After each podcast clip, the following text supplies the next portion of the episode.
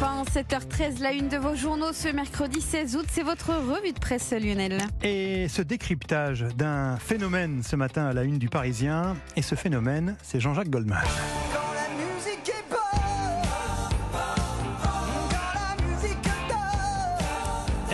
Eh Jean-Jacques Goldman. Ça donne toujours, hein. bah, pourquoi fascine-t-il toujours autant Eh ben oui, Eh c'est la oui. question euh, que pose le Parisien ce matin, euh, qui donne quelques explications quand même. Il y a des tournées qui lui rendent hommage, qui triomphent, tandis qu'un nouveau livre paraît ce, ce vendredi. La fièvre n'est jamais retombée, écrit euh, le Parisien depuis qu'il nous a quitté, depuis qu'il a quitté la scène en 2002.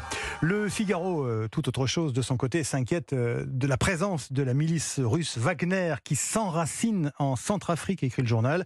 Un virage colonial qui va de l'aide militaire à la prédation des ressources.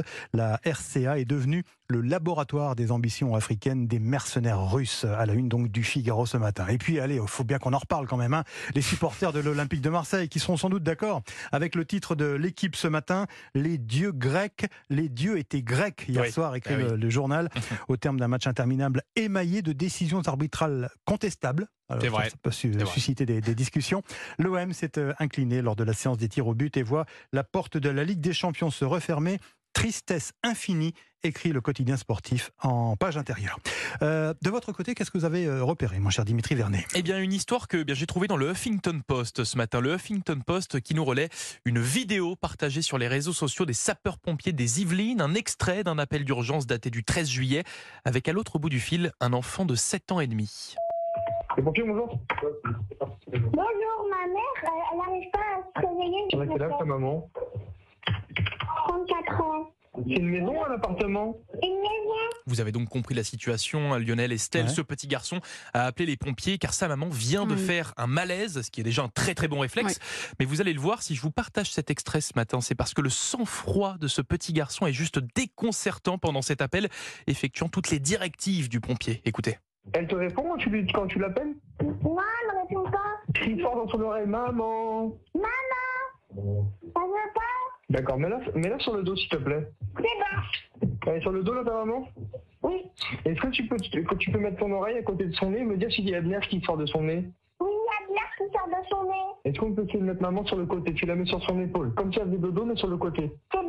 C'est déconcertant. Il a plus de sang-froid qu'un adulte. Mais c'est ce que j'allais vous dire, je ne sais pas vous, mais euh, à son âge, dans cette situation, personnellement, je, je ne pense pas que j'aurais eu les, les mêmes réflexes que ce petit garçon. Alors pour vous expliquer la suite de cette histoire, l'opérateur du SDIS lui demande ensuite d'aller chercher eh bien, une voisine pour l'aider, l'accompagner en attendant les pompiers.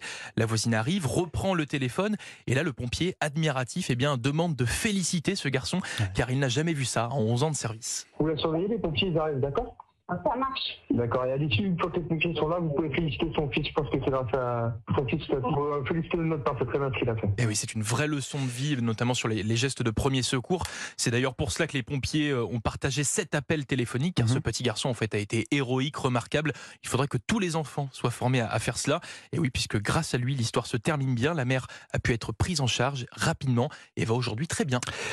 Superbe histoire. Euh, Est-ce que vous connaissez ce petit paradis euh, qu'est l'archipel des Glénans? C'est une, une série d'îles plongées dans les eaux turquoises au large de Fouenan, dans le. Finistère Sud. Il y a un centre de voile mondialement euh, réputé. Eh bien, Mhm. figurez-vous que ce décor de carte postale vient d'être souillé sans doute par des plaisanciers peu scrupuleux. C'est la correspondante euh, sur place d'aujourd'hui en France qui le raconte. Les eaux ont été euh, contaminées à la bactérie E. coli au début du mois, une bactérie présente dans les matières fécales. Alors pardon Mhm. pour la précision à l'heure du petit déjeuner, mais avec une concentration ahurissante, écrit le journal, cinq fois supérieure au taux Ah autorisé d'accord. pour la baignade. Baignade qui a donc été interdite pendant quatre jours, du 8 au 11 août. Alors forcément, on s'est interrogé sur place sur l'origine de cette pollution. Aucune habitation sur place, si ce n'est quelques bungalows, pas de zone agricole, aucun risque du côté des vedettes touristiques qui assurent les traversées. Alors pour beaucoup, eh bien, le lien avec l'explosion du nombre des bateaux de plaisance est évident. Des plaisanciers qui ont sans doute rejeté leurs eaux noires, hein, comme on dit Oui. euh, en termes maritimes, de façon sauvage dans la mer ou sur les zones de mouillage, sans prendre la peine d'utiliser les installations sanitaires gratuites qui existent pourtant dans tous les ports. Incivilité plaisancière, dit euh, un responsable d'association. Moi, j'irais plutôt autre chose, mais je vais rester correct. Le fait est qu'on fait la, la- confie la, la préfecture maritime qu'il y a des contrôles réguliers, mais il est difficile de prendre en flagrant délit les plaisanciers euh, allez, qui vident leur cuve de façon sauvage dans ces eaux paradisiaques des Glénans. Archive Europe 1.